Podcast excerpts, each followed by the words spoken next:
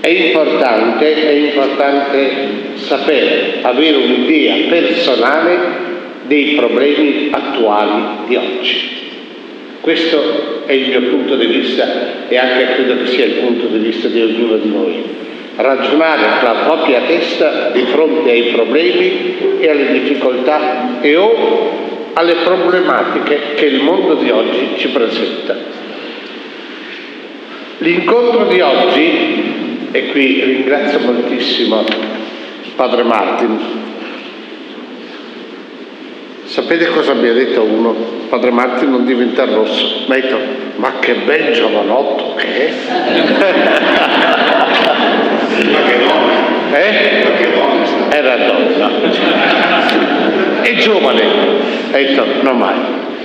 Ma oltre che bello è anche bravo, posso dirti una cosa, padre oh, Don Renner, Don Paolo Renner che è stato qui, che è rettore, diceva Franco mi ha mandato una mail, congratulazioni per la scelta del tema e anche per la scelta del relatore sarai contento. Io ho detto, ma lo sapevo già. Perciò allora, a bando di questo, ecco, ti ringrazio veramente di essere venuto, so che sei impegnato insegnamento, esami, eccetera, ma però ha trovato posto anche per noi questa sera. Quindi siamo un, un, un, gruppo qui di persone molto intelligenti, basta guardare in faccia, no? molto brave e perciò allora bisogna a ecco, rispondere a questo. Ecco, e io volevo iniziare portando, portando questa tematica che a me il gruppo Dialogo mi atto già dal settembre scorso, anzi agosto, dicevo io, guardate, questa è una tematica che dobbiamo approfondire. In questi giorni, oggi, è iniziato il periodo che possiamo fare il biotestamento. Cos'è? Non lo so se lo sappiamo abbastanza. Si parla di cure palliative, il senso della vita in generale. Io, ma è una provenzione sua, inizio e fine vita, fede e politica a confronto, è, un te- è un, una tematica molto impegnativa, però sono certo che verrà, uh, direi così, svolta in un modo profondo e bello. Posso dirti una cosa, qualcuno lì in fondo mi ha detto speriamo che non sia clericale, ho detto non sarà clericale. Qui come ho scritto, siamo in un ambiente in cui ognuno pensa con la sua testa, senza averla fasciata in nessun modo. E allora siamo in un ambiente laico, ma il laico giusto, perché anche Cristo era un laico, non apparteneva alla casta di Cristo. Perciò allora, dopo queste cose, lascio la parola a te perché l'argomento è talmente importante che ha bisogno di tempo, di riflessione e di eccetera. Io vorrei che dopo ci fosse una discussione, un dibattito profondo, bello, chiarificatore, che possiamo andare a casa, ecco, abbiamo capito qualcosa di più e possiamo anche donarlo agli altri. Grazie Martin della tua presenza. Prego.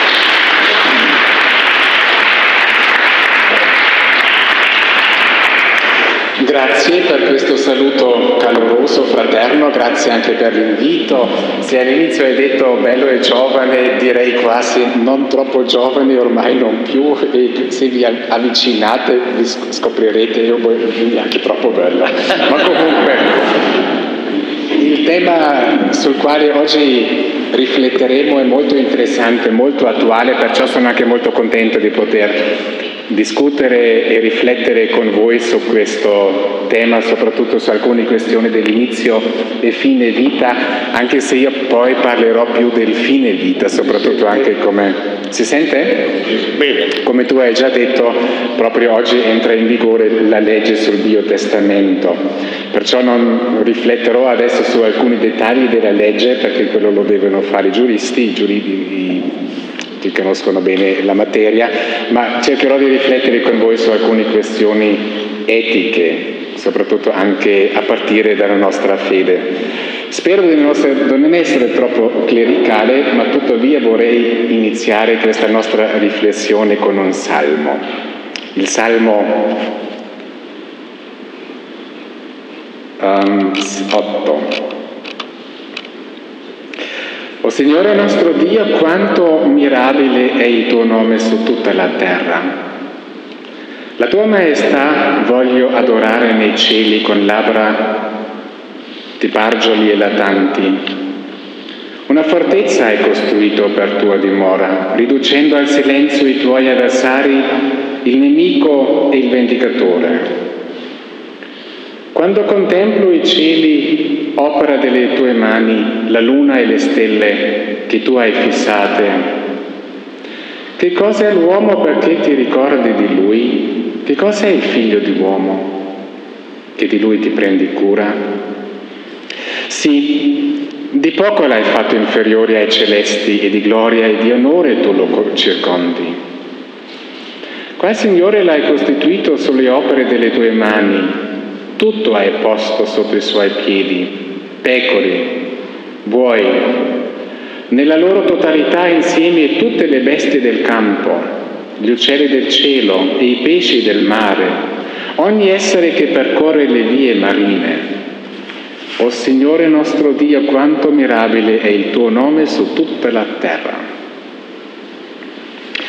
Ecco, ho scelto questo salmo come inizio perché troviamo questo versetto. Che cosa è l'uomo perché te ne ricordi di lui? Che cosa è il figlio di uomo che tu ti prendi cura? È una domanda. Una domanda che, forse mi alzo così mi potete un po' vedere meglio. Una domanda che da un punto di vista è una domanda retorica, dall'altra parte è espressione di uno stupore. L'uomo che riflette su se stesso, che riflette su sé nei confronti delle altre creature, che scopre di avere qualcosa di particolare e che semplicemente è pieno di stupore di questo. È una preghiera, un salmo che il contenuto lo ritroviamo già anche nel testo del capitolo 1 della Genesi.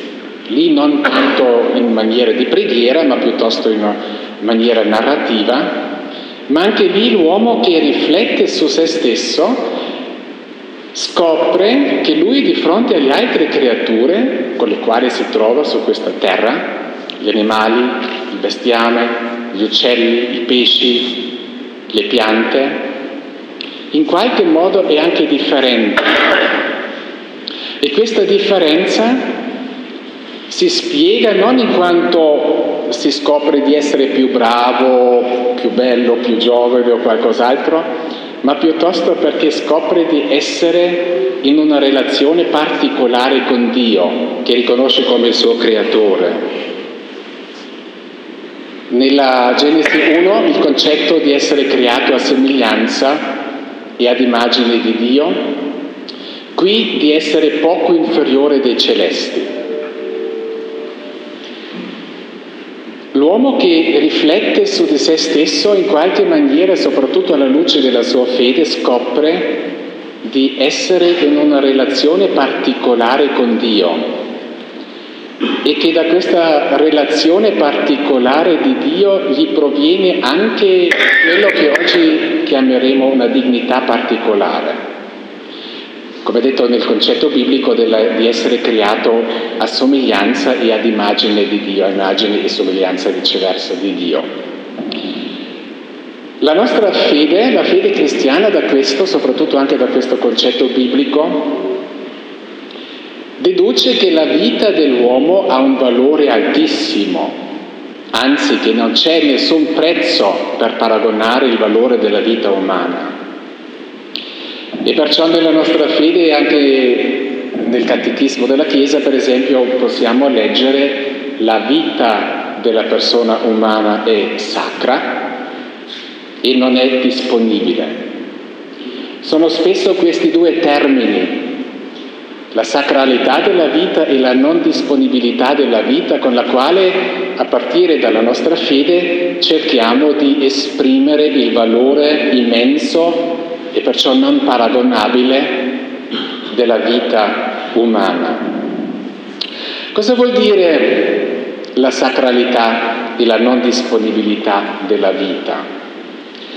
Adesso parto da quello che potremmo dire è il tentativo di interpretare la vita umana nel contesto oppure alla luce della nostra fede. Poi, in un secondo passo, farò la domanda e come, come cristiani convinti, possiamo cercare di tradurre questo in un contesto nel quale ci troviamo oggi, perciò in un contesto secolare.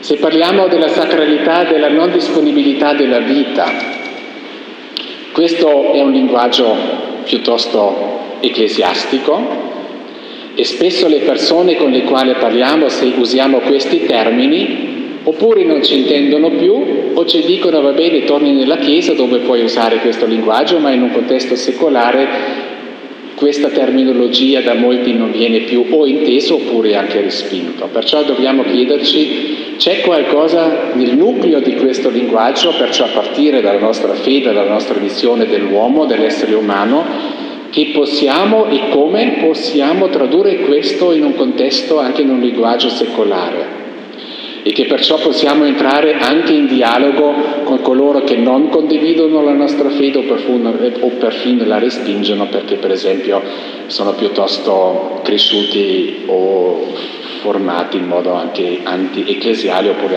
anti-clericale. Anche in questo contesto dobbiamo sempre cercare di dialogare perché essendo convinto del valore della vita umana, non lo siamo solo all'interno nostro, dove siamo tra di noi, ma lo dobbiamo essere anche nei confronti di tutte le persone che sono esseri umani. E perciò dovrò parlare anche su quello che è il concetto della dignità della persona umana. E soprattutto cosa si intende con la dignità della persona umana? E cosa si intende quando si dice bisogna tutelare la dignità della persona umana soprattutto nel contesto delle discussioni odierne. E lì dovremo poi parlare del concetto anche dell'autonomia, perché ci sono molti che dicono la dignità significa soprattutto riconoscere e rispettare l'autonomia della persona umana e in fin di vita questo può essere anche molto pericoloso quando si dice così, parleremo poi anche sulla questione dell'eutanasia e quindi staremo sull'argomento del Pio Testamento. Così adesso avete una breve visuale della via che faremo insieme nei prossimi 45-50 minuti più o meno. Allora cosa si vuol dire? Cosa vogliamo dire quando si parla della sacralità e della non disponibilità della vita umana? Prima di tutto bisogna dire che sono tentativi di interpretare il senso della vita umana, tentativi di interpretare il senso della vita umana, a partire dalla riflessione dell'uomo su se stesso. Io non so se voi vi ricordate la prima volta nella nostra, vostra vita che vi avete posto la domanda sul senso della vostra vita. Io non me lo ricordo, non so quanti anni avrò avuto, non lo so quando veramente la prima volta mi sono posto questa domanda. Non so se voi avete questa memoria, magari è stato un momento importante della vita oppure un momento tragico della vita, anche già nell'infanzia, dove si pone magari la prima volta questa domanda. Ma il fatto è che in quel momento dove abbiamo cominciato a porci la domanda sul senso della nostra vita, abbiamo potuto solo riflettere su di noi stessi e porci la domanda perché esisto, semplicemente perché già siamo esistiti. Perciò la nostra vita è non perché noi abbiamo scelto, fatto questa scelta di esistere, non siamo stati scelti, richiesti. Non è a nostra disposizione in questo senso che noi a un certo punto abbiamo deciso, ok, voglio essere, esistere, perciò entro nella vita. La decisione l'hanno presa altri, o forse neanche hanno preso una decisione di generare un figlio o una figlia, ma è successo. Allora, quando noi ci poniamo la domanda, e questa è una domanda profondamente umana, sul senso della vita, le cause effettive, fisiche del nostro esistere non sono per noi una domanda che ci soddisfa, una risposta che ci soddisfa. Il semplice fatto che due genitori si sono incontrati, oppure oggi si potrebbe anche dire che magari siamo stati generati artificialmente, oppure perché l'essere umano si è sviluppato nel corso di una storia di evoluzione di millenni e milioni di anni, non è una domanda, una risposta che ci soddisfa a livello del senso della nostra vita. Lì tocchiamo un'altra dimensione della nostra vita e se noi parliamo della sacralità della nostra vita, vuol dire che a partire dalla nostra fede diamo questa risposta. Noi esistiamo perché in qualche modo questa nostra esistenza ha da fare con un Dio che ci ha voluti, Perciò parlare della sacralità della vita significa riconoscere oppure professare o confessare che la radice della nostra vita, la radice più profonda della nostra esistenza, non la troviamo in noi stessi, non la troviamo neanche nella realtà terrestre, neppure nella realtà lunga della storia terrestre, nell'evoluzione, ma altrove che il semplice fatto di esistere ci mette in qualche modo in contatto con una realtà divina, che la radice, la profondità del nostro essere, la radice, la sorgente per così dire, l'origine è la realtà di Dio. Perciò professare che la vita dell'uomo è sacra è proprio un'interpretazione che la vita di ogni essere umano ha origine in Dio stesso. E se parliamo della non disponibilità della vita, anche questo termine della non disponibilità è un termine molto difficile, perché noi in qualche modo disponiamo sempre della nostra vita. Quando faccio una scelta di una vita sana oppure di una vita non sana, di un nutrimento sano oppure no, è sempre in qualche modo che io dispongo della mia vita, soprattutto quando faccio le scelte di vita. Cosa diventare, cosa fare, cosa fare della mia vita significa sempre disporre anche della propria vita. Ma se noi diciamo che in fondo la vita non sta a disposizione, noi professiamo che nella nostra vita è iscritto un senso e che noi non abbiamo la facoltà la, dispo- la possibilità di disporre su questo senso che sta iscritto nella nostra vita. Che perciò la nostra vita ha senso e fa senso e che nessuna situazione e anche nessuna scelta mia può negare questo senso profondo che è iscritto nella mia vita e che praticamente io non posso disporre su questo senso in quanto nego questo senso della mia esistenza. E che perciò molto spesso questa non disponibilità di vita si usa quando si parla che non si può uccidere un'altra persona, perché uccidere un'altra persona sarebbe proprio quello di dire è meglio che tu non esisti, è meglio che tu non ci sia. Non ci sii, si dice così. Ecco, perciò proprio negare che la tua vita ha un senso. La non disponibilità significa proprio in ogni vita è iscritto un senso che noi dobbiamo riconoscere e cercare anche di tutelare. A livello sempre della nostra fede possiamo chiederci dove sta questo. In fondo questo sta che Dio, crediamo, ha creato perché Lui ama e perché Lui dice un grande sì a tutto ciò che è, che l'esistenza è un grande sì su ciò che è. E che se parliamo del valore alto della vita, che questo sì di Dio, un sì che è stato detto a tutte le creature, a tutto quello che esiste, all'uomo è stato in modo particolare perché l'uomo, all'uomo, a noi uomini, è stata anche la facoltà di rispondere a questo sì. Cioè di non solo esistere senza poter riflettere su questo esistere, ma di potendo, potendo riflettere su questo esistere, di riconoscere questo sì che è espresso sulla mia vita, che praticamente è la luce che, nella quale io sono involto, tutta la mia esistenza è involta e che posso rispondere. Questo sì in fondo che riconosciamo anche con espressione di amore, perciò l'affermazione dell'altro l'affermazione più profonda dell'altra persona che significa proprio questo riconoscere il senso anche dell'altra persona. Non so se fino a qui potete seguirmi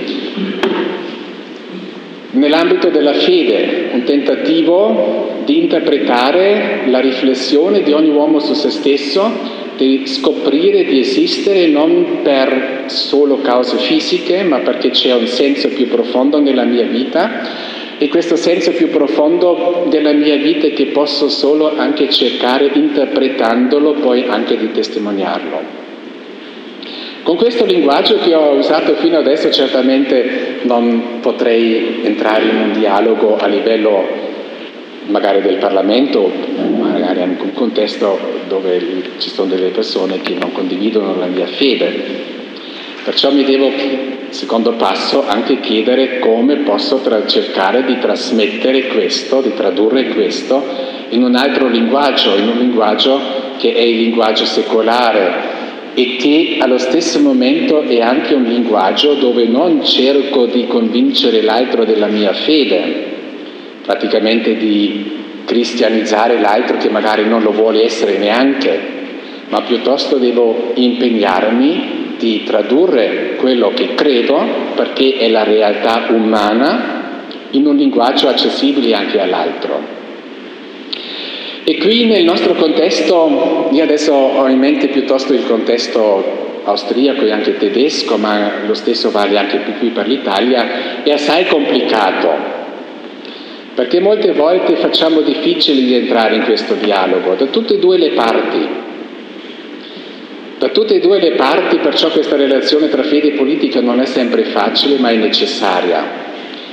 È necessaria, apro una parentesi, perché come cristiani noi viviamo in un contesto secolare, viviamo in uno stato secolare, e tuttavia stato, uno Stato secolare non significa che non ci sia la religione, anzi, soprattutto oggi riconosciamo molto bene che uno Stato secolare allo stesso momento è anche uno Stato plurale, altrimenti sarebbe un Stato laicizzato dove la secolarizzazione non sarebbe una secolarizzazione ma un secolarismo dove praticamente lo Stato impone come dottrina il secolarismo, perciò il, mal, il non credere, ma nessun Stato ha questo diritto, questo noi nell'epoca moderna l'abbiamo imparato e qui in Europa siamo molto sensibili su queste domande, soprattutto anche a causa delle esperienze del comunismo reale nei paesi del, dell'est, dell'Europa dell'est. Lo Stato non ha il diritto di imporre, neanche lo Stato secolare ha il diritto di imporre di non credere. Perciò nello Stato secolare oggi troviamo anche una realtà molto plurale e lo Stato ha il diritto, non solo il diritto, ma il dovere di proteggere questa pluralità. E deve proteggere questa pluralità in quanto permette a tutte le persone di esprimere anche ciò che è la loro fede. Lo Stato non ha il diritto di decidere sulla verità di queste fedi, ma ha il dovere di proteggere il diritto di ognuno di credere che ciò, secondo la sua coscienza, deve credere. E perciò queste persone che vivono anche in uno stato secolare, che credono oppure non credono, e anche il non credere è una forma di interpretazione della vita, escludendo alcuni approcci di spiegamento per le domande umane,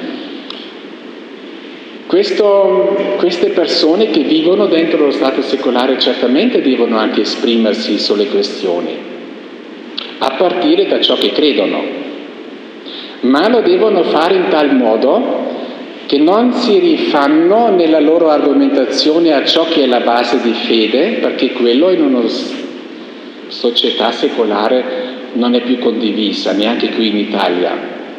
E perciò dobbiamo tradurre questo compito della traduzione quale, del quale ho parlato appena. In Germania c'è un filosofo molto famoso, Jürgen Habermas, che sicuramente molti di voi hanno anche già conosciuti, della scuola di Francoforte che ha avuto un incontro con l'allora cardinale ancora Ratzinger, prefetto della congregazione per la dottrina della fede a Monaco nel 2004, dove questi due queste due persone intellettuali hanno avuto un discorso sulla questione del ruolo della religione nel contesto secolare. Ed è stato molto interessante, è stato pubblicato anche come un libretto questo dialogo, tutti e due hanno fatto un commento iniziale e poi sono entrati in dialogo, perché interessantemente nei punti più centrali hanno avuto una grande sintonia.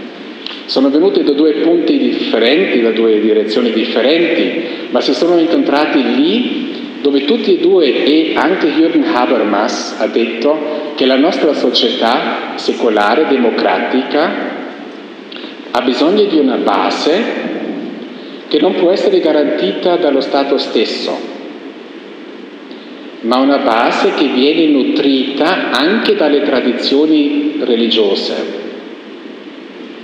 e che perciò anche lo Stato secolare ha bisogno delle religioni. Cosa ha inteso lui? Lui dice se noi viviamo in un contesto secolare, questo contesto secolare può solo funzionare se è strutturato politicamente secondo il modello democratico. La base del modello democratico lo troviamo in tutte le costituzioni di Stato e praticamente in tutte le costituzioni di Stati democratici troviamo nei primi articoli il riferimento alla stessa dignità della persona umana, anche in, nella Costituzione italiana, quella tedesca, quella austriaca, in tutte, la, ogni persona umana è di pari dignità, ha la stessa dignità, indipendentemente dal sesso, dall'età, dalle origini, la stessa dignità. Perciò un sistema democratico può funzionare solo se riconosciamo prima di tutto che l'altra persona, tutti quelli che vivono nel nostro contesto, nel nostro Stato, nella nostra società, hanno la stessa dignità e che questa dignità non viene messa praticamente in discussione in una discussione democratica se uno Stato comincia a discutere su questa questione perde già la sua base democratica. Non possiamo per, per esempio fare una legge di maggioranza, neanche una maggioranza di 99% che solo 99% delle persone hanno dignità e 1% di persone non ha dignità. Se potremmo fare questo già perdiamo la base democratica dei nostri sistemi. E la grande difficoltà nel contesto odierno non è solo di intendere ma cosa significa la dignità della persona umana, ma anche di poter fondere, fondare, argomenta, argoment, cioè di fondare con argomentazioni anche filosofiche la dignità della persona umana. In tedesco ultimamente, negli ultimi dieci anni, sono usciti vari libri che proprio mettono in discussione che ci sia questa dignità della persona umana, che dicono parlare della dignità della persona umana ormai è un termine vuoto, perché si può intendere tutto e niente, oppure che non si può trovare una base, una argomentazione, una fondazione veramente riconosciuta da tutte le persone per quello che è la dignità della persona umana. Ci sono quelli che dicono la dignità della persona umana è un fondamento ontologico dato con l'essere umano stesso, sono altri che dicono la dignità della persona umana è piuttosto un fine da realizzare in quanto si, tutela la singola persona e per arrivare lì ci sono poi i diritti umani. Ma non c'è più un consenso su questo. E questo a mio parere è abbastanza preoccupante e allo stesso momento però ci impegna anche di discutere su queste domande. Se adesso cerchiere, cer, se, se provo di tradurre quello che ho detto prima a livello della fede sul valore della vita umana, sulla sacralità e la non disponibilità, e se cerco di tradurre questo nel linguaggio della dignità della persona umana, allora parlare della dignità della persona umana significa che la persona, ogni persona ha un valore che non si può misurare ad altre qualità di questa persona, dicendo che c'è la stessa dignità indipendentemente da razza, da sesso, da appartenenza religiosa, da appartenenza di altri tipi, significa riconoscere che c'è un valore non paragonabile a queste qualità. Forse voi avete sentito parlare di Peter Singer, un filosofo dell'Australia. Peter Singer è un filosofo molto importante a mio avviso perché lui è stato quello che negli anni Ottanta ha ridato vita all'etica dell'animale, una questione anche a me molto cara, ma lo ha fatto a mio avviso in modo sbagliato, perché lui ha detto e lui ha fatto una divisione, e questa divisione per la nostra discussione mi sembra molto importante. Lui ha detto se noi praticamente attribuiamo all'essere umano un valore immenso per il semplice fatto che è essere umano, questo significherebbe discriminare tutti gli altri esseri non umani. E lui ha fatto il paragone con altre forme di discriminazione e ha detto questo è lo stesso come se gli esseri maschi, cioè gli uomini, deciderebbero che l'essere maschio significa avere più valore dell'essere donna, oppure essere bianchi ha più valore di essere di pelle scura. E così dire che all'essere umano, per il semplice fatto che è uomo, un essere umano, ha più valore degli esseri non umani significherebbe una discriminazione a questo livello. E lui lo ha respinto questa posizione e ha detto dobbiamo trovare un'altra cosa. Perciò per, la, per poter dare una risposta alla domanda se un essere, un organismo, un essere umano oppure anche un essere animale ha un valore oppure no, dobbiamo trovare altri criteri di quello dell'appartenenza alla famiglia biologica. Perciò lui ha fatto una cosa, lui ha praticamente ha diviso lo stato cosiddetto ontologico, cioè essere umano, essere animale, da quello che chiamiamo lo stato morale. E lo stato morale che esprimiamo proprio quando parliamo per esempio di dignità, oppure di dignità della persona. E secondo lui questo stato morale non può dipendere dallo stato ontologico, ma dipende, e qui adesso arriva questa rottura che lui fa, dipende dallo stato mentale. Perché? In un primo momento forse gli daremo anche retta, perché noi diciamo va bene la dignità anche della persona umana sta proprio in quelle capacità che noi chiamiamo le capacità personali, il riflettere, l'autocoscienza, il poter decidere, prendere una decisione e che tutti devono anche rispettare la mia decisione, perciò l'autonomia della, della persona umana. Qui lui ha ripreso un elemento che deriva dalla tradizione dell'epoca moderna, dall'illuminismo in modo particolare da Immanuel Kant. Kant, uno dei più grandi filosofi che abbiamo avuto nell'epoca moderna, che ha formulato il cosiddetto imperativo categorico. E in uno lui ha fatto varie formulazioni di questo in, uh, imperativo categorico in una di queste formulazioni lui ha formulato l'imperativo categorico dicendo che bisogna sempre riconoscere sia nella mia persona come nella persona di ognuno altro, cioè in tutta l'umanità, un valore in se stesso, cioè che ogni persona è fine a se stessa e non solo da usare come mezzo.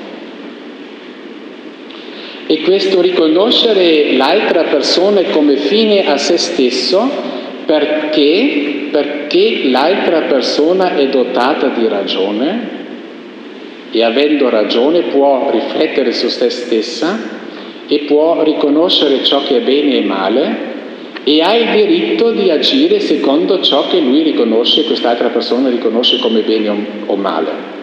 Perciò l'imperativo categorico, l'autonomia nel senso di Kant, non significa faccio quello che voglio, sono autonomo, nessuno dice quello che voglio, che deve dire, cioè che devo fare, è vero, lo dice, nessun altro me lo dice, ma me lo dice la mia ragione. Perciò io devo fare quello che riconosco con la mia ragione come giusto. Non è che faccio quello che voglio, ma la mia, mia volontà si sottomette a quello che la mia, la mia ragione riconosce come giusto. Questo a partire da Kant, proprio anche il concetto di autonomia. Ritorno dopo su questo perché soprattutto nelle questioni della fine vita la questione, il concetto di autonomia è molto importante, cosa capisco, cosa intendo con l'autonomia, se io voglio morire ho il diritto che qualcuno lo faccia per me oppure no. Lo dico, faccio questo riferimento a Kant perché qui si vede che veramente quello che Peter Sinner poi ha fatto è molto vicino, ne, dicendo che una persona o un essere, Sinner riconosce questa capacità poi anche in alcuni animali e sembra anche i biologi ci dicono che non ha del tutto torto, se ha certe capacità di avere una autorelazione, cioè una coscienza di se stesso, di poter riflettere anche sulla vita, cioè sul tempo, avere una relazione col tempo, poi abilita anche di riflettere sul senso della vita, di, met- di porci delle, dei fini per la nostra vita, allora dobbiamo riconoscere un valore che sta proprio nel diritto di autonomia, non più un valore imposto da fuori, ma proprio nella, in questo soggetto stesso. E Sinner dice in fondo che solo quando una, un essere, sia umano oppure secondo lui anche alcuni animali, realmente ha questa capacità, lo devo riconoscere nella sua dignità, cioè questo stato morale che noi esprimiamo col concetto della dignità della persona. Ma sappiamo tutti molto bene che ci sono tantissime persone che attualmente non hanno queste capacità, o almeno non le hanno sviluppate. Bambini, neonati, handicappati o persone con, un, con una malattia psicologica molto forte, oppure anche in fin di vita persone che soffrono di malattie di degenerazione, di demenzia, si dice demenzia? Oppure tutte le persone che soffrono lo stato vegetale, che cioè sono nel coma permanente. E secondo lui queste persone veramente non hanno dignità, la perdono. Qual è adesso il grande pericolo se noi entriamo in questa dimensione? Praticamente facciamo una cosa secondo me abbastanza grave. Due punti. Il primo punto, che anche questa posizione è discriminante, profondamente discriminante. Perché? Perché praticamente uno un gruppo che attualmente è capace e dotato di queste capacità intellettuali definisce che la capacità attuale di poter riflettere, di poter disporre su queste capacità intellettive, è il criterio di base per essere riconosciuto nello stato morale. E questa è il, la definizione classica della discriminazione, come se noi uomini diciamo essere maschio è un valore più alto, oppure le donne essere femmina è un valore più alto, oppure noi che siamo qui dentro siamo meglio di quelli che sono fuori. Così quelli che attualmente possono riflettere, discutere e disporre sulle proprie capacità intellettuali sono meglio di quelli che non lo possono. È proprio quello che lui dice, l'accusa agli altri quando dice che quello che voi, quando dite che ogni uomo ha la dignità, lo fa anche lui. Questo è il primo.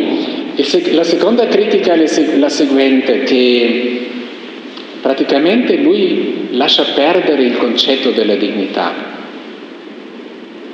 Perché se dignità viene definita come un valore non paragonabile, allora proprio questo essere dotato di certe capacità intellettuali non può diventare un criterio per dignità oppure no. Lì lasciamo praticamente perdere il concetto della dignità. E qui vorrei proprio entrare di nuovo con quello che da, da partire dalla mia fede uh, vorrei esprimere così, che in, nella vita di ogni essere umano è iscritta un senso e non sta a noi di negare questo senso, ma sta piuttosto a noi di far emergere questo senso. E se non lo faccio, metto non solo in pericolo la nostra convivenza, ma proprio anche le radici oppure il fondamento della nostra società secolare. Qui ritorno a quello che Habermas ha detto, se mettiamo in questione la dignità uguale di ogni persona, di ogni essere umano che fa parte della nostra società, mettiamo in pericolo la nostra società come tale. C'è un senso iscritto in ogni vita umana che io devo far emergere e devo aiutare a farlo emergere. Certo, è vero, qui incontriamo adesso questo livello della interpretazione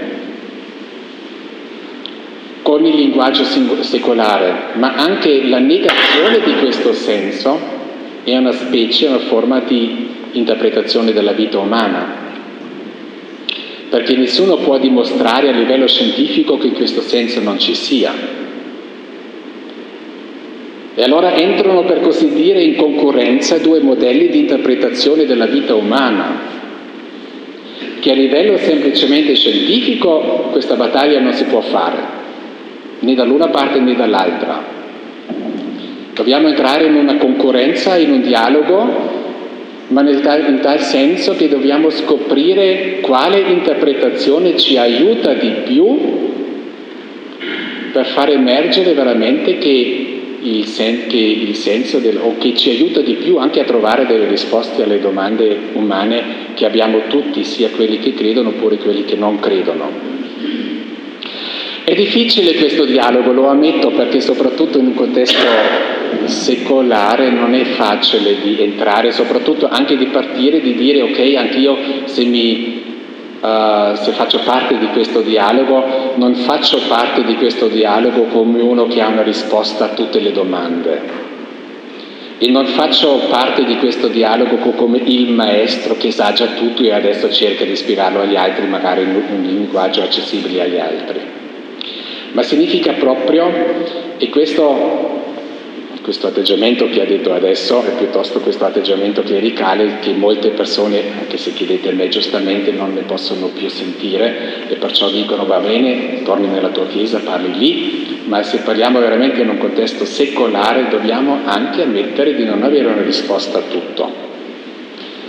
Io credo che Papa Francesco, per citarlo, quando ha fatto questo suo intervento mi sa che è stato all'inizio di gennaio, no? Al, quando parlava proprio anche delle discussioni della fine vita, parlava adesso, parlava anche del Pio Testamento, quando ha detto che anche noi come cristiani nelle situazioni concrete non abbiamo semplicemente una risposta a tutto, ma dobbiamo impegnarci a trovare con le persone, in dialogo con le persone, delle soluzioni che sono soluzioni responsabili. Ma non possiamo partire con una risposta che vale per tutte le situazioni. E perciò dobbiamo proprio anche avere questo, non solo cuore aperto, ma anche di questo coraggio, soprattutto quando si toccano le domande della vita, di chiederci, di doverci chiedere come possiamo fare a tutelare la dignità, nel senso come possiamo eh, far emergere che in ogni vita umana, in ogni condizione di vita umana c'è un senso, senza negare questo senso. C'è un senso, ma come possiamo farlo emergere? E qui adesso faccio un grande passo avanti. Il senso non sta sempre nel mantenimento della vita. La vita nell'etica viene riconosciuta come valore fondamentale, ma non come il valore più alto. Per esempio i martiri hanno scelto piuttosto di lasciarsi prendere la vita, lasciarsi togliere la vita, per un valore più alto, cioè la professione della loro fede. Oppure i martiri dell'amore per il prossimo hanno scelto di dare la loro vita professando in questo modo il loro amore per il prossimo. Oppure Giovanni Paolo II, questo nell'Evangelium Vitae, questa sua enciclica del 95 sul valore proprio della vita umana, scrive che sono molte forme dove uno si lascia consumare dall'altro, dai bisogni dell'altro, le mamme, il papà, i medici, in molte forme uno si lascia proprio anche consumare nel senso vero, parola, vero e proprio della parola, spegne, spende la propria vita per l'altro, dove si vede che la vita fisica è il materiale con il quale noi viviamo e possiamo disporre sul senso della nostra vita, ma non è il valore più alto, ma lo mettiamo a disposizione per realizzare un valore più alto. Perciò il senso della vita non sta semplicemente nel esistere nella vita fisica. Perché sottolineo questo? Perché a partire da qui possiamo poi anche capire, soprattutto adesso nella discussione. Quanto tempo c'è ancora? Quarto d'ora, dieci minuti? Mi dovete interrompere se vi addormentate. Dieci minuti o quarto Dieci minuti, ok. Che non si deve fare tutto per mantenere in vita una persona, anzi che si possono perfino interrompere delle misure terapeutiche. Certamente questa è una domanda molto difficile. Non si deve fare tutto. Qui già Pio XII ha fatto delle scelte abbastanza chiare, dei criteri molto chiari, che ha detto devono essere misure misurate secondo il fine terapeutico, e se questo fine non viene più raggiunto, anche una misura terapeutica non ha più senso da intraprendere. E allo stesso momento ha detto che una misura terapeutica deve essere anche sempre sopportabile da un paziente, da un soggetto stesso. E che poi nel contesto di una società deve essere sempre anche misurato secondo la giustizia, perciò uno non ha il diritto di chiedere tutte le terapie se questo significherebbe che altre persone non avrebbero più il diritto o la possibilità di, di prendere o la stessa attenzione oppure altre cure necessarie per loro, perciò bisogna anche sempre avere questo concetto della giustizia. Io qui adesso vorrei leggervi un citato, un passo da un santo che secondo me è molto significativo e ci aiuta molto anche a entrare in dialogo sulle questioni odierne. Il santo che vorrei citare è Papa Giovanni Paolo II, che nel 2004, in un discorso del 12 novembre, ha detto questo, ha detto molto chiaramente c'è il diritto di rifiutare l'accanimento terapeutico. Ha detto che oggi molte volte per compassione si cerca oppure si passa anche all'uccisione di altre persone. Pensiamo ai Paesi Bassi, dove c'è anche a livello legale proprio il diritto dell'eutanasia. Da noi per fortuna no, ma la mentalità la troviamo a volte anche qui da noi, quando vediamo una persona in fin di vita che veramente soffre, e ci sono queste situazioni, oppure pensiamo alle situazioni esistenzialmente veramente difficili e tragiche del stato vegetativo, dove veramente a volte si può pensare ma io non vorrei mai vivere in queste condizioni, perciò sarebbe un atto di misericordia uccidere un'altra persona oppure liberarla da questa vita. Questo lui lo respinge decisamente e dice la vera compassione promuove invece ogni ragionevole sforzo per favorire la guarigione del paziente e al tempo stesso aiuta a fermarsi quando nessuna azione risulta ormai utile a tale fine. Il rifiuto dell'accanimento terapeutico non è un rifiuto del paziente e della sua vita. Quello che dice adesso mi sembra molto importante. Il rifiuto dell'accanimento terapeutico non è un rifiuto del paziente e della sua vita. Infatti, l'oggetto della deliberazione sull'opportunità di iniziare o continuare una pratica terapeutica non è il valore della vita, del paziente, ma il valore dell'intervento medico sul paziente. L'eventuale decisione di non intraprendere o di interrompere una terapia sarà ritenuta eticamente corretta quando questa risulti inefficace o chiaramente sproporzionata ai fini del sostegno alla vita o del recupero della salute. Il rifiuto dell'accanimento terapeutico pertanto è espressione del rispetto che in ogni istante si deve al paziente.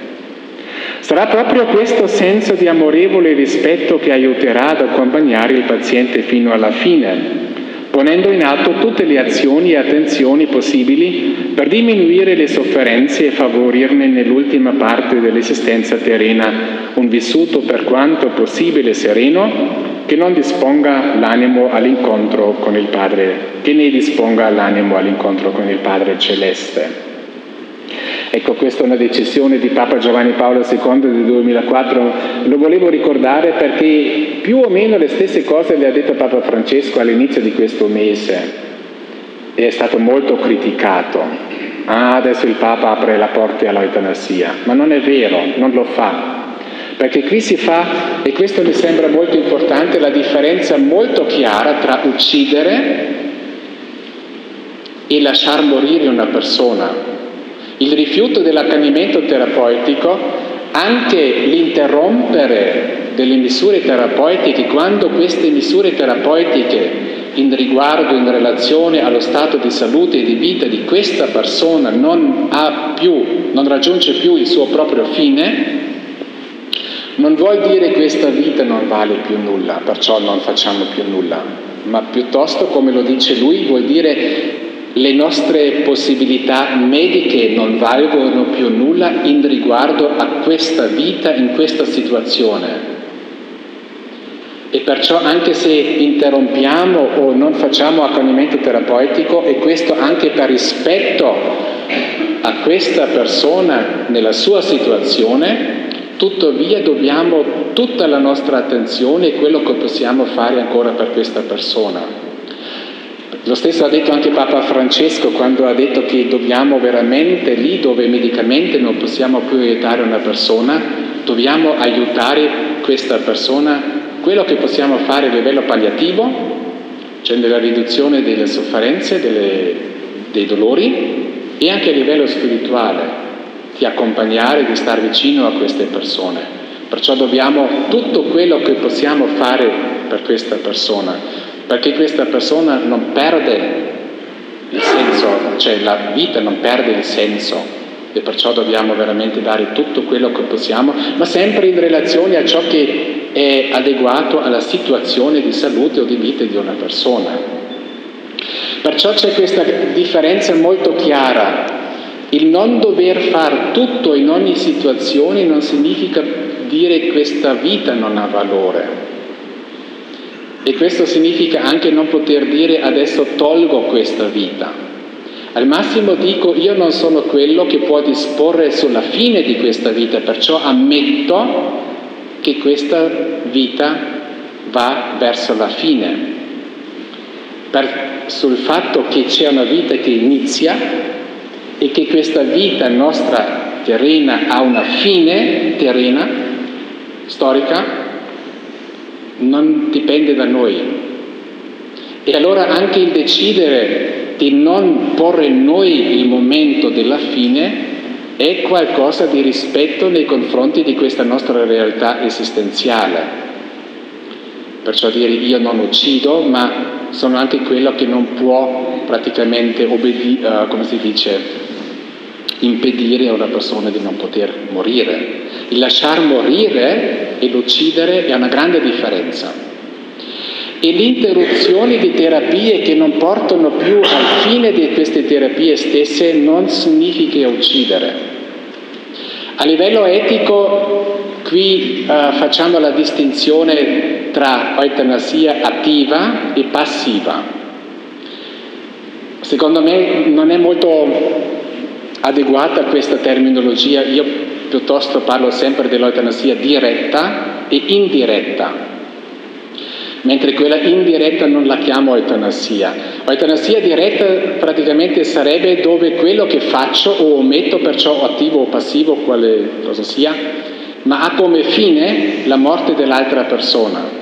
Perciò intendo, facendo oppure omettendo una cosa, cioè attivamente o passivamente, io intendo l'uccisione dell'altro. Il mio fare o il mio omettere è la causa primaria della morte dell'altra. Questo sarebbe l'eutanasia nel, vero, nel senso vero proprio della parola. E questo viene respinto definitivamente.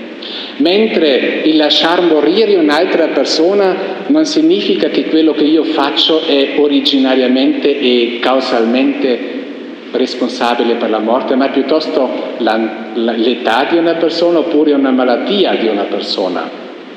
E io piuttosto ammetto di non essere in grado di poter disporre su questi due elementi, che la vita ha una fine e che questa fine avviene o per età oppure per una malattia che progredisce e dove io non ho più i mezzi medici, chiedo scusa un attimo, ma la mia pompa di insulina da allarme.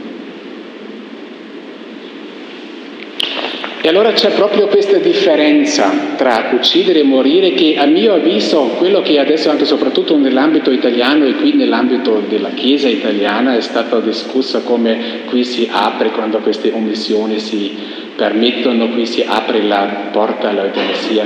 Non è vero, sono proprio convinto che non è vero. E devo anche dire che nella Chiesa sia austriaca come anche tedesca le discussioni si fanno in modo differente dove veramente si fa questa differenza tra uccidere e lasciar morire e dove si dice, come abbiamo sentito da Papa Giovanni Paolo II, è stato ripetuto anche da Benedetto e anche ultimamente da Papa Francesco, che l'omissione può essere anche richiesta in alcune situazioni dove semplicemente le terapie non hanno più il fine o non raggiungono più il fine e lì non solo si possono mettere ma anche interrompere. Un'ultima questione, poi chiudo, che ho già menzionato prima, poi possiamo anche entrare in dialogo se c'è qualche domanda anche per approfondire. La questione dell'autonomia. Molto spesso si dice tutelare la dignità di una persona significa proprio rispettare l'autonomia la di una persona. Non so se voi siete di questo parere. Certamente se voi volete tutelare la mia dignità, rispettate la mia autonomia, morale soprattutto. E in questo sta il diritto di una persona che, di quello che a livello dell'etica del medico si chiama il consenso informato. Perciò un dottore non ha il diritto di fare qualcosa con me se io non Dico di sì, perciò per dire di sì certamente devo essere informato, devo farmi un giudizio, perciò consenso informato. Perciò nel senso dell'etica del medico, riconoscere l'autonomia significa prima di tutto riconoscere il diritto di rifiutare. Il medico non può fare qualcosa, non può darmi una medicina se io la rifiuto. Non può darmi un ago se rifiuto, non può mettermi la sonda se rifiuto, non può fare un'operazione se rifiuto, non può darmi una donazione di sangue se io rifiuto. Perciò nel senso stretto l'autonomia nell'ambito dell'etica della medicina significa il diritto di rifiutare e il testamento biologico, in fondo, se lo portiamo al nucleo di quello che è il, il, il testamento biologico, è proprio che una persona esprime il suo diritto di rifiutare per quelle posizioni future, situazioni future dove magari non può più esprimere la sua volontà oppure farsi un proprio giudizio. Perciò se io adesso scrivo un testamento biologico, non è che domani il medico devo fare quello che ho scritto nel testamento biologico, perché domani spero di alzarmi come oggi e posso parlare col medico. Ma se ho un incidente dove perdo la coscienza oppure non la oppure non posso più farmi un giudizio, oppure non posso più comunicare. Conoscete forse tutti il vescovo Karl Golzer di Bolzano Bressanone che è morto un anno fa, che proprio a causa della sua malattia ha perso completamente ogni facoltà di dialogare. E allora in questo caso entra il testamento biologico, il cosiddetto testamento, perché un testamento entra in vigore sempre solo dopo la morte, ma è questo testamento, questa dichiarazione, oppure come si chiama, uh, non dichiarazioni anticipate, disposizioni anticipate di trattamento, così, entrano in vigore quando non posso più fare un giudizio o non posso più comunicare per qualsiasi motivo. Il senso stretto è proprio di dire in quella situazione non vorrei più avere certe terapie. Oppure se queste terapie sono già state iniziate, ma si vede che da un punto di vista medico non raggiungono più il loro fine, voglio che siano interrotte. L'autonomia del paziente non significa che io posso richiedere dall'altro. Perché no? Perché nel richiedere dell'altro io devo fare i conti con la libertà di coscienza dell'altro. E l'altro nei miei confronti, il medico nei miei confronti, non deve semplicemente per tutelare la mia dignità seguire la mia volontà, ma allo stesso momento deve sempre chiedersi se quello che fa è anche per il mio bene, per il mio bene. Perciò lui deve sempre chiedersi, e questi sono i principi dell'etica della medicina, deve sempre chiaramente anche rispettare la volontà del paziente, ma sempre anche chiedersi se non gli fa del male e se gli fa del bene.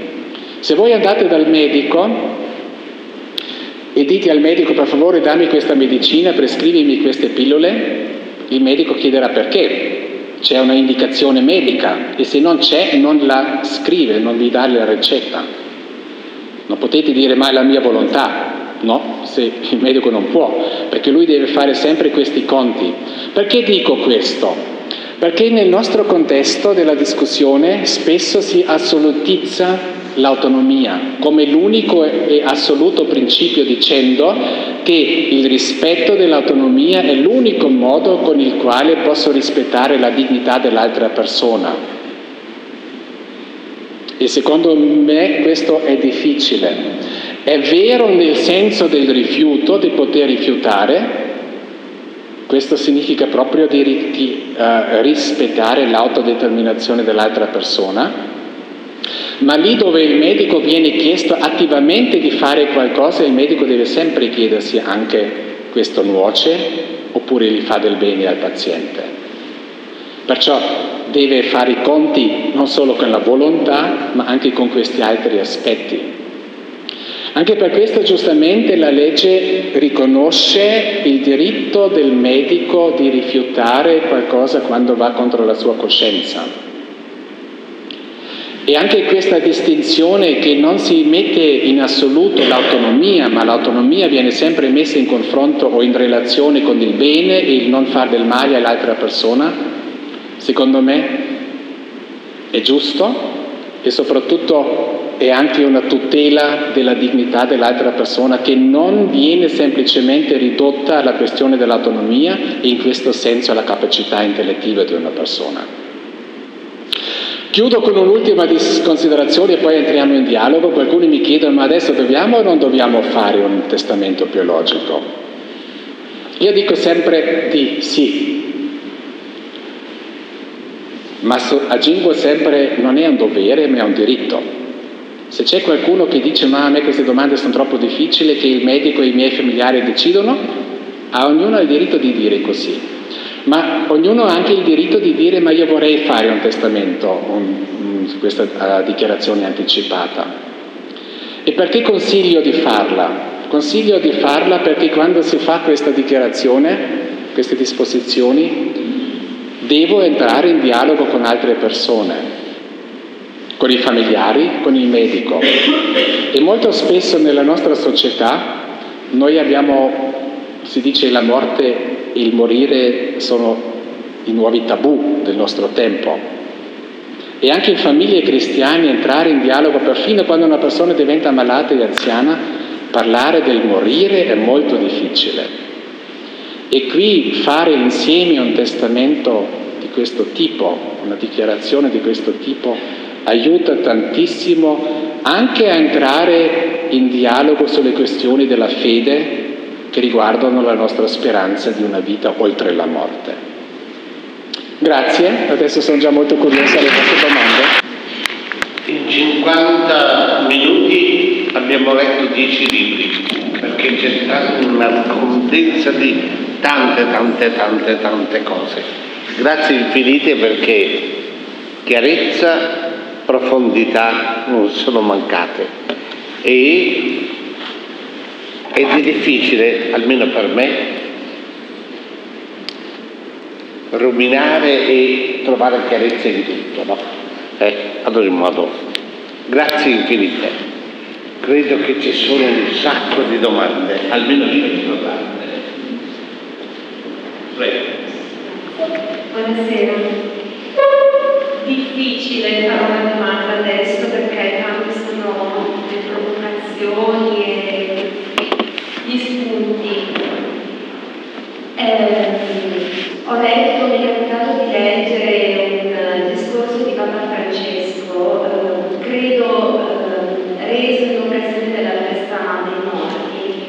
in cui lui diceva dobbiamo abituarci come lei poco prima eh, fa, a parlare della morte come una dimensione con cui fare quotidianamente i conti. E in un'ottica cristiana non aver paura della morte, della speranza di una vita oltre, presumibilmente migliore di questa, più piena, completa. Allora, eh, premesso questo, ehm, faccio fatica a fare i conti con la sofferenza. Lei prima diceva, ehm, noi possiamo non accanirci da un punto di vista terapeutico, quindi rifiutare l'accanimento terapeutico e lasciare morire. A volte purtroppo questa decisione la devono prendere i familiari della persona per le ragioni che lei diceva prima. Allora lasciare morire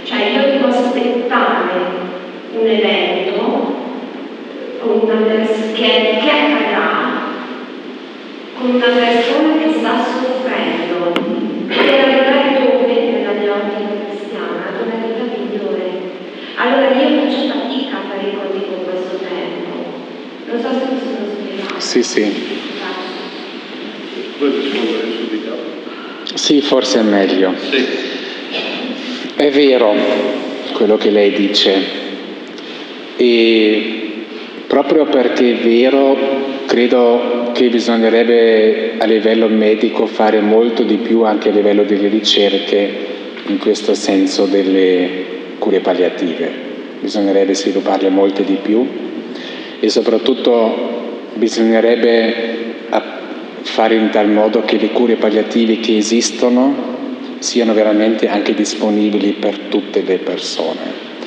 Perché almeno in Austria e in Germania si discute molto spesso che abbiamo dei centri che si sono specializzati sulle cure palliative, ma in molti luoghi, soprattutto in periferia oppure in zone rurali, non c'è ancora la possibilità di, di usufruire di queste cure palliative che abbiamo e che perciò veramente dobbiamo fare delle ricerche ulteriori, veramente cercare come possiamo alleggerire queste sofferenze in fine di vita perché nessuno deve soffrire, e soprattutto quelle curative cure che abbiamo già a disposizione, metterle a disposizione di tutti e non solo in alcuni centri in grandi città. Anche questo è un problema che abbiamo. Tuttavia rimane la questione della sofferenza e questa la, la questione della sofferenza e del senso della sofferenza non lo riusciremo mai a dare una risposta definitiva, soddisfacente. C'è la grande questione della Teodicia perché lui, Dio ci lascia soffrire. Non troveremo una risposta. Ma il punto di dire che non uccidiamo la persona è proprio perché diciamo la sofferenza non toglie il senso alla vita, neanche alla fine della vita.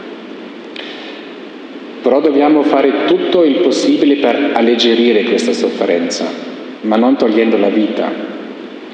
E in questo senso anche la Chiesa e anche questo Papa Francesco l'ha detto in quel discorso all'inizio del mese, anche da un punto di vista della fede cristiana, la cosiddetta sedazione finale o terminale cioè proprio di dare dei medicinali dove uno perde la coscienza per non sentire più la sofferenza, è legittimo dal punto di vista etico. Quindi quello che si parlava di sedazione, si parlava di sedazione disabile. Terminale. Mm.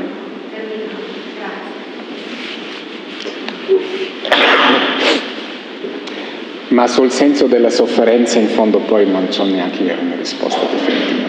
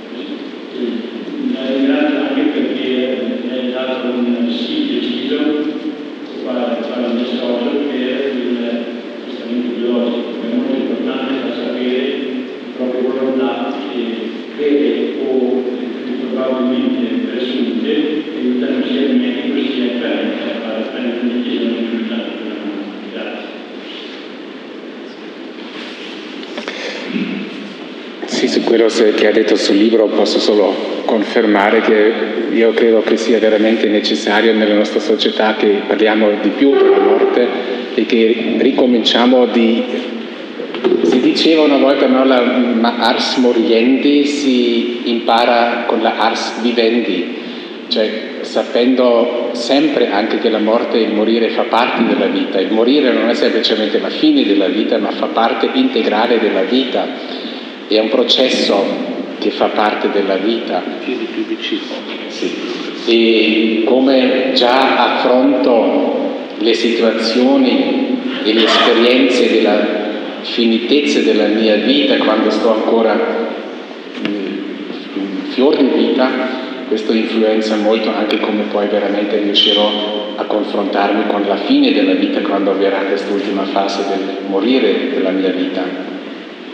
E soprattutto anche come riuscirò in questo momento, in quel momento, qui forse sono troppo giovane per poter dire questo, ma anche io potrei dormire, eh, morire, scusatemi già, domani, il accettare il morire e la morte prossima come un momento di, di riconciliazione con tutta la mia vita, perciò accettare la ultima finitezza della mia vita, senza aver paura di questo momento e prepararmi alla morte riconciliandomi con la mia vita. Il commento sulla legge, io stesso sono molto contento, come ho detto, che finalmente anche in Italia abbiamo questa legge anche prima abbiamo già avuto la possibilità di fare un testamento, questo cosiddetto testamento biologico, quello che è stato completamente aperto era la valenza giuridica, la, la forte vincolante per il medico, adesso l'abbiamo anche chiarito questo a livello della legge.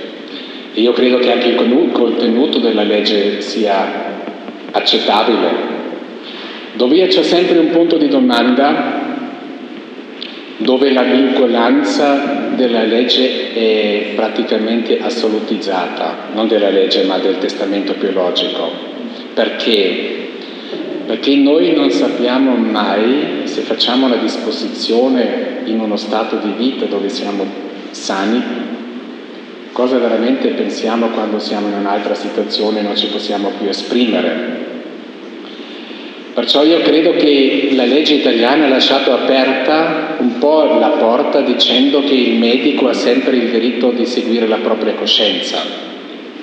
Io il senso della legge e del testamento biologico con questa legge lo vedo soprattutto in questo che è uno strumento che aiuta il cosiddetto team terapeutico, il medico, i familiari, quelli che mi curano, di trovare una decisione su me, su di me, o chi mi riguarda, rispettando e confrontandosi anche con la mia volontà, ma non è semplicemente una esecuzione della mia volontà.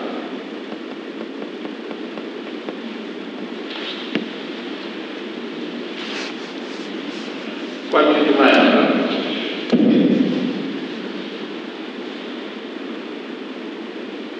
Per esempio, perché nessuno dice qualcosa, in, in, Germania e in Austria perfino la Chiesa ha fatto dei formulari per una dichiarazione, per una disposizione anticipata. Di, io credo che questo anche la Chiesa in Italia lo dovrebbe fare. Anche i vescovi dovrebbero presentare a coloro che vogliono veramente anche avere un testamento biologico dove non si trova nulla che va contro la fede cristiana o la visione antropologica cristiana, dovrebbero offrire un formulario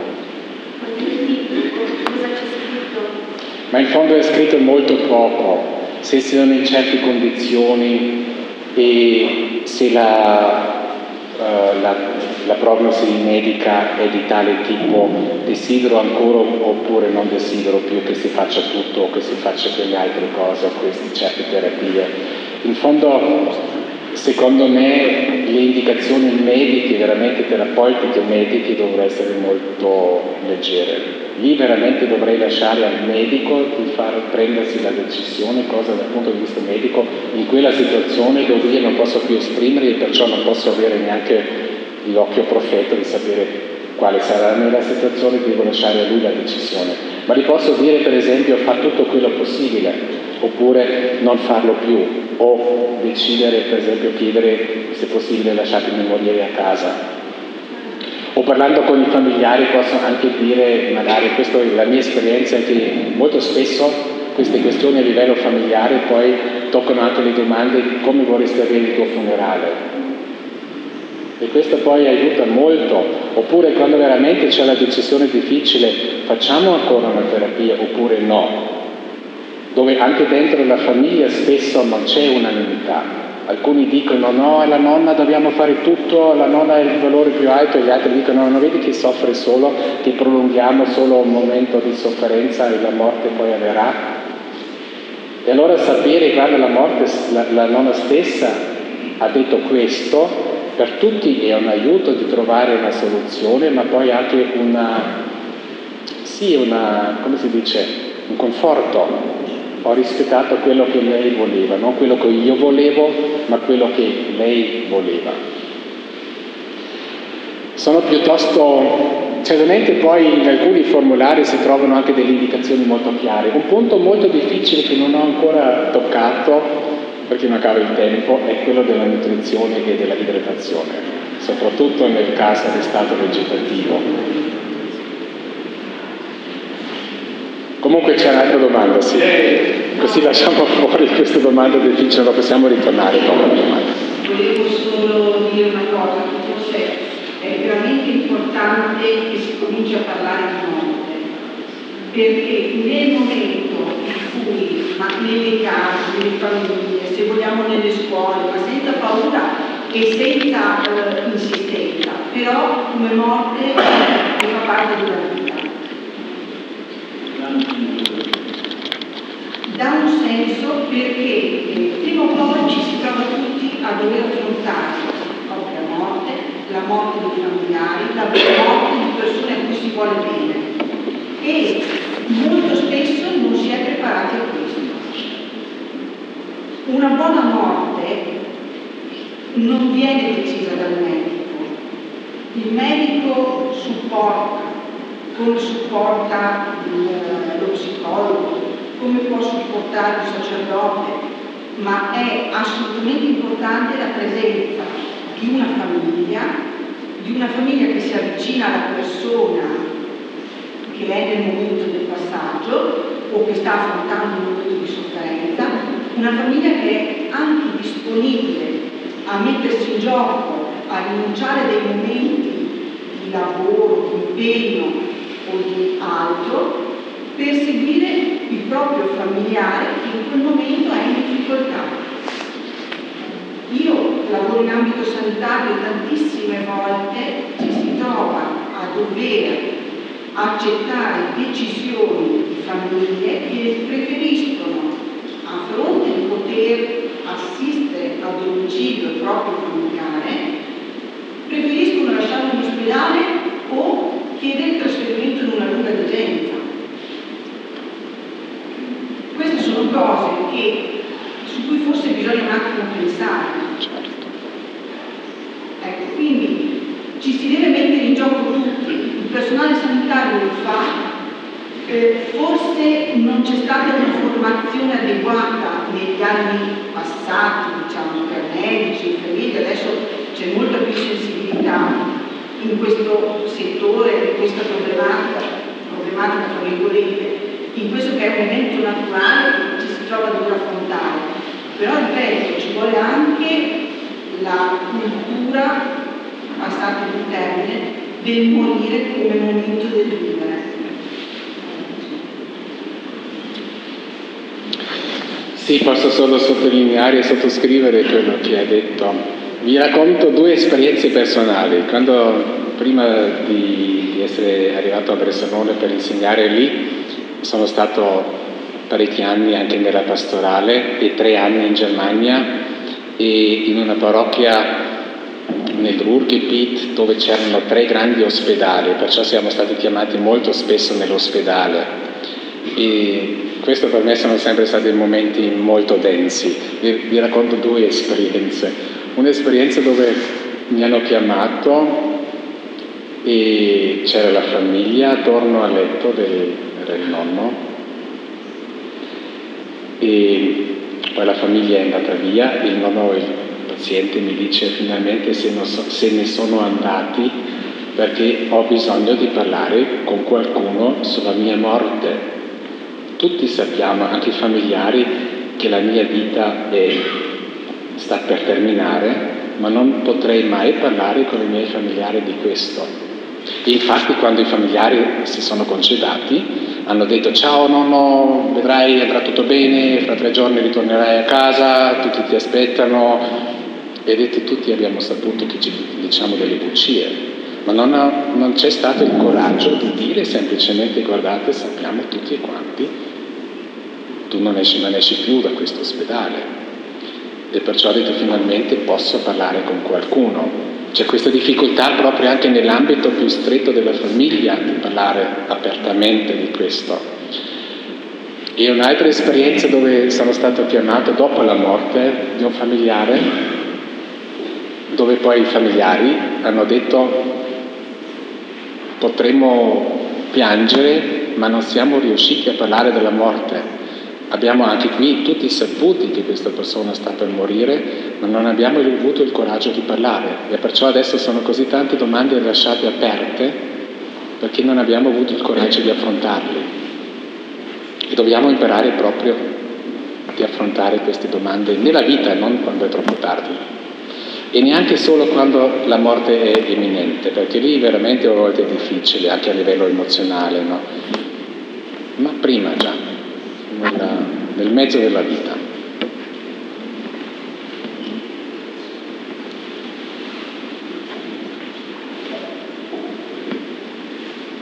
Altre domande?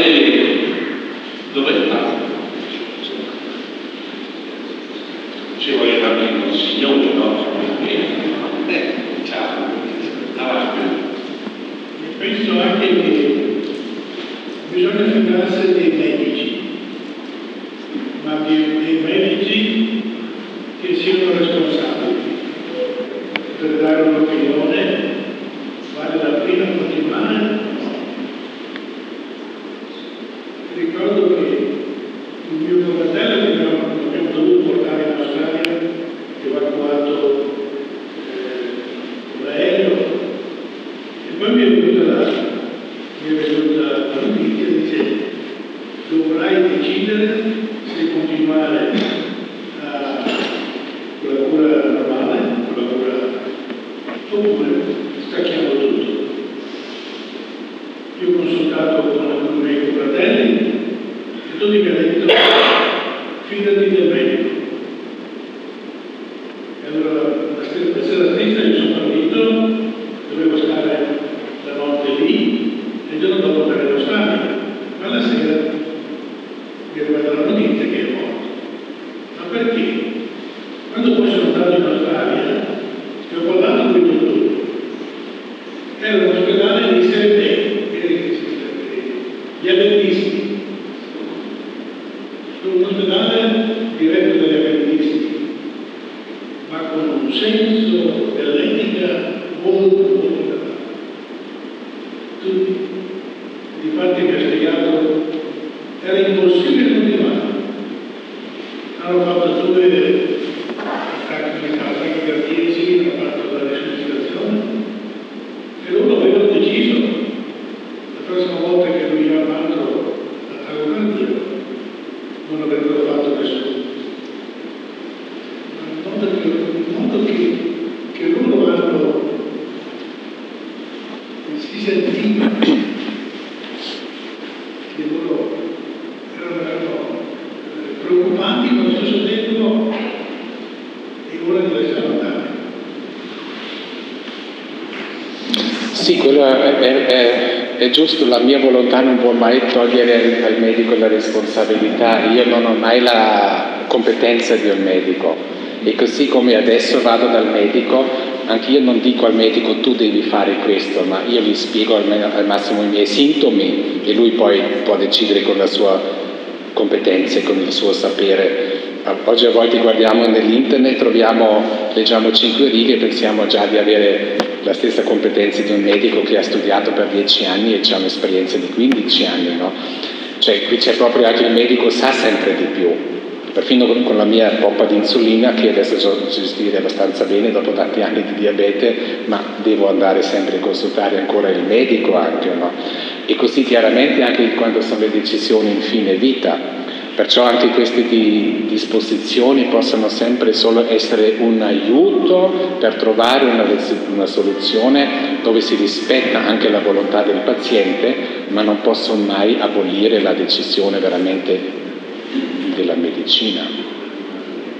E perciò dico sempre, ognuno ha il diritto di dire non voglio disporre su nulla perché mi affido ai medici. Ha tutto il diritto di fare anche questo.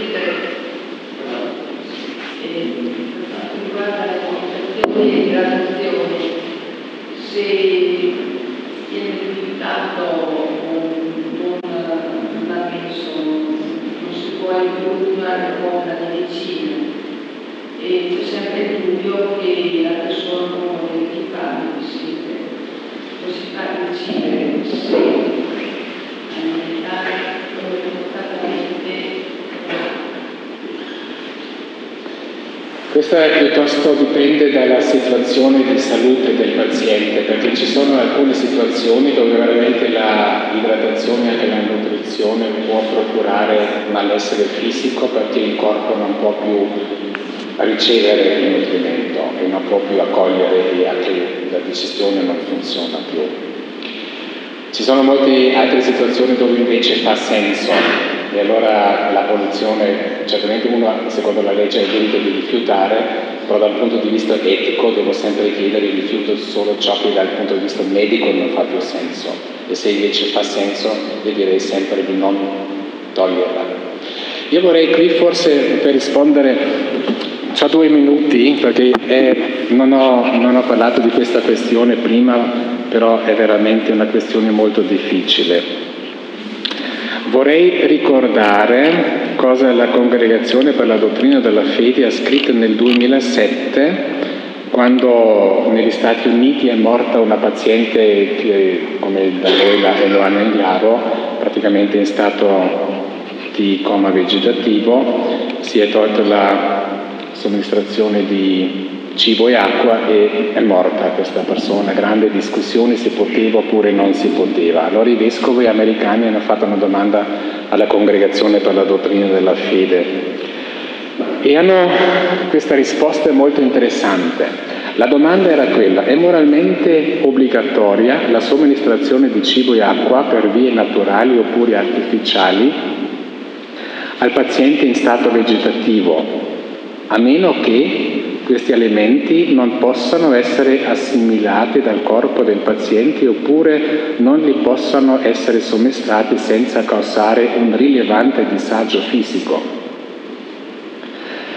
Domanda, sì, la somministrazione di cibo e acqua, anche per gli artificiali, è in linea di principio un mezzo ordinario proporzionato di, di conservazione della vita e quindi obbligatoria. Ma se avete ascoltato bene la domanda, nella domanda c'erano già situazioni dove questo non vale, a meno che questi alimenti non possano essere assimilati dal corpo del paziente oppure non gli possano essere somministrati senza causare un rilevante disagio fisico. Allora in queste situazioni non è obbligatorio. Poi la seconda riguarda la persona in stato vegetativo permanente. Se il nutrimento e l'idratazione vengono forniti per vie artificiali a un paziente in stato vegetativo permanente, possono essere interrotti quando medici competenti giudicano con certezza morale che il paziente non recupererà mai la coscienza. E qui la domanda è no, un paziente in stato vegetativo permanente è una persona con la sua dignità umana fondamentale, alla quale sono perciò dovute le cure ordinarie proporzionate che comprendono in linea di principio la somministrazione di acqua e di cibo anche per vie artificiali. Cosa si dice qui? Qui praticamente si dice che in questo proprio pomeriggio prima di venire qui una persona, un familiare di una persona in stato vegetativo mi ha chiamato a Bressanone dicendomi padre Lindner, lei è il teologo morale, sa che oggi entra in vigore questa legge, io adesso voglio perché c'è il mio papà da 17 anni in stato vegetativo dopo un incidente grave, io voglio che domani i medici interrompono la nutrizione artificiale. Ho il diritto vero? Gli ho detto questa persona non ha il diritto. E qual è l'argomentazione? Che semplice, non è semplice, ma la malattia oppure il nutrimento in questo caso non è una terapia contro la malattia, la malattia è un, dan- un danno grave permanente del cervello, ma non è una malattia dell'intestino o del qualcosa dell'apparato del nutrimento. Perciò in questo caso veramente il nutrimento è una forma di, come si dice qui, di cura umana e non di terapia, perché anche noi abbiamo bisogno di, essere, di mangiare, di essere nutriti. E se nel caso di, uno, di, di un paziente di stato vegetativo permanente si toglie il nutrimento, questo causa la morte e perciò significherebbe uccidere una persona a mio avviso. Perciò secondo me la Chiesa fa bene a dire in questo caso non si può togliere il nutrimento, perché la malattia, il danno del cervello non porta alla morte, non in questa situazione. So che questo è difficile e che anche qui, per esempio, la Chiesa tedesca, cattolica, ha fatto un formulario per queste dichiarazioni anticipate di trattamento insieme con le chiese evangeliche. Ma quando si tratta di questo argomento c'è una nota dove si dice qui la Chiesa cattolica e le chiese evangeliche hanno una posizione differente.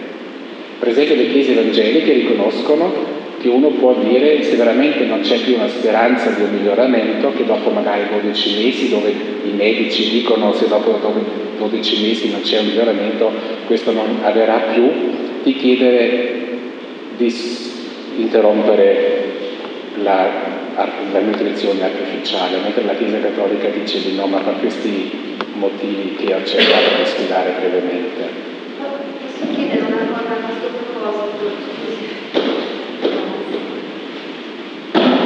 Allora, era, era poi senso della mia domanda, la nutrizione possa essere considerata terapia e quindi eh, possa essere tolta nel caso di accanimento terapeutico. Una domanda molto, eh, un esempio molto diretto. In una persona che non ha problemi all'apparato digerente e eh, per la quale quindi la nutrizione diventa cura di vita, cioè adesso non ricordo la sua espressione, comunque è la non terapia. Allora, supponiamo questa persona eh,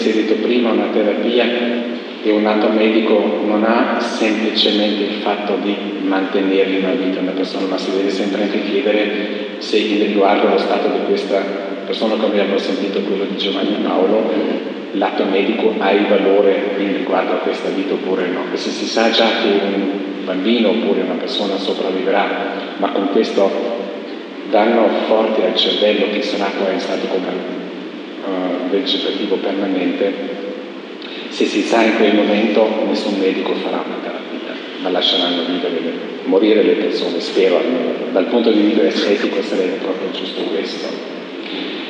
Um, in riguardo alla sua domanda, qui infatti i medici dicono molto chiaramente che ogni forma di nutrimento non è una cura ma è una terapia e soprattutto l'atto di intraprenderla, per esempio mettendo un sondino e che perciò questo atto sarebbe soggetto al consenso informato.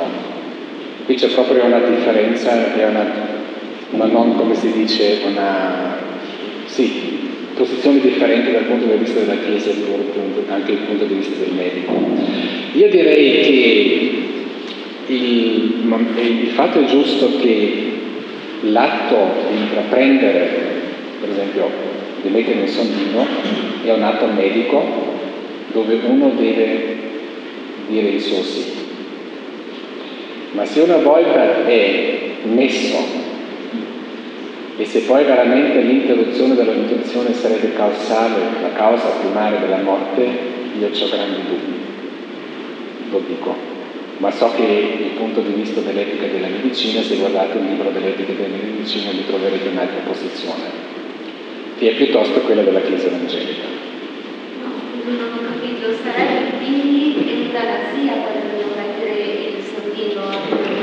di non metterlo no, perché questo sarebbe piuttosto un accettare che una persona muore per una, per una causa che non è adesso quella della no, perché in questo momento dove si mette è differente, piuttosto qui sarebbe il problema della interruzione, ma solo nel caso, nel, nel, nella situazione di un paziente che è stato vegetativo, di coma vegetativo.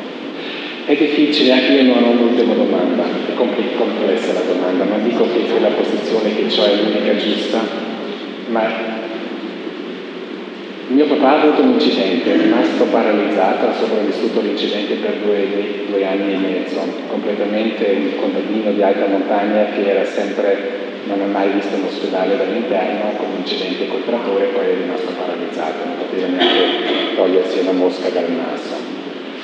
e per lui questa vita non aveva più senso, non voleva più, ci ha chiesto molte volte di, di lasciarlo, cioè di ucciderlo. E abbiamo sempre detto che non lo faremo, ma se entra una complicazione non avremo fatto qualcosa contro questa complicazione, quindi poi è morto con una, un'infiammazione che si avrebbe potuto curare. E credo che questo sia legittimo, ma ho i miei grandi dubbi è legittimo fare qualcosa dove so questo adesso è la causa della morte. Nel caso dello stato vegetativo avrei anche difficoltà di dire che è un atto di eutanasia, perché quelli che lo fanno non è che lo fanno per uccidere, ma per loro è piuttosto un atto di lasciar morire una persona in quanto faccio, non lo mantengo più in vita. È un, come, si, come si dice, è un campo grigio dove anche io non ho delle domande. Dico solo che ci sono diverse posizioni, io condivido qui piuttosto la posizione del Magistero, ma proprio non perché adesso sono un teologo morale cattolico, ma perché mi convince questa argomentazione.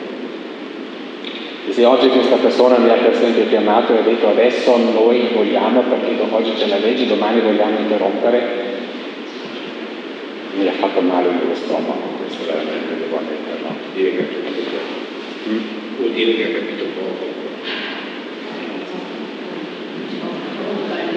Io sono dieci e mezza e credo che sia giunto il momento qui, potremmo stare qui fino a mezzanotte. Vi dico solo una cosa, io ho ancora qui un vagone grosso, un mio confratello e posso dire che è successo qui in ospedale nelle vicinanze, non vedeva più nulla. Gli hanno fatto, gli hanno messo le cose, non assorbiva più oh, liquidi, un po' altre malattie che c'avevano, né coso, oh, infiammazioni urinari, eh, i medici hanno qui non c'è più niente da fare. E io gli ho fatto questo fatto. E se riuscissi a bere qualche cosa, se riuscissi non riesce. Siamo impotenti. Io ho detto, boh, che cos'è questo? Lasciamo morire. È stato lasciato morire. Che fare lì? Io non sapevo che cosa dire i medici, dice, non possiamo fare più.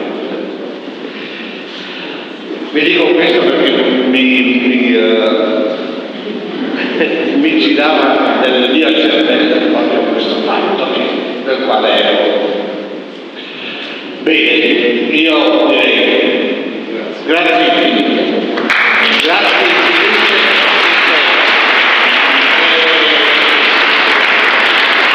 Ringraziamo Dio che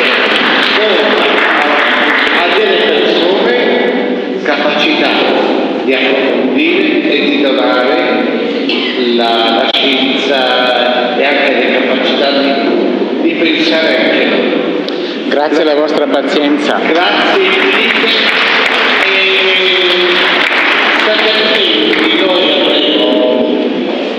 qui una cosa che, alla quale vi invito è di tutt'altro genere, l'apertura di una mostra di un contadino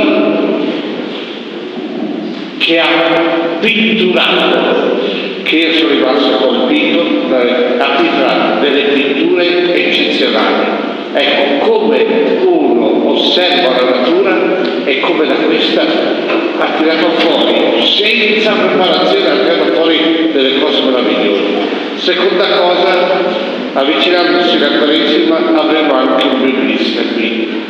Sentirete i giornali ne parleranno, data e tematica. Grazie a tutti e buonanotte, dormite bene.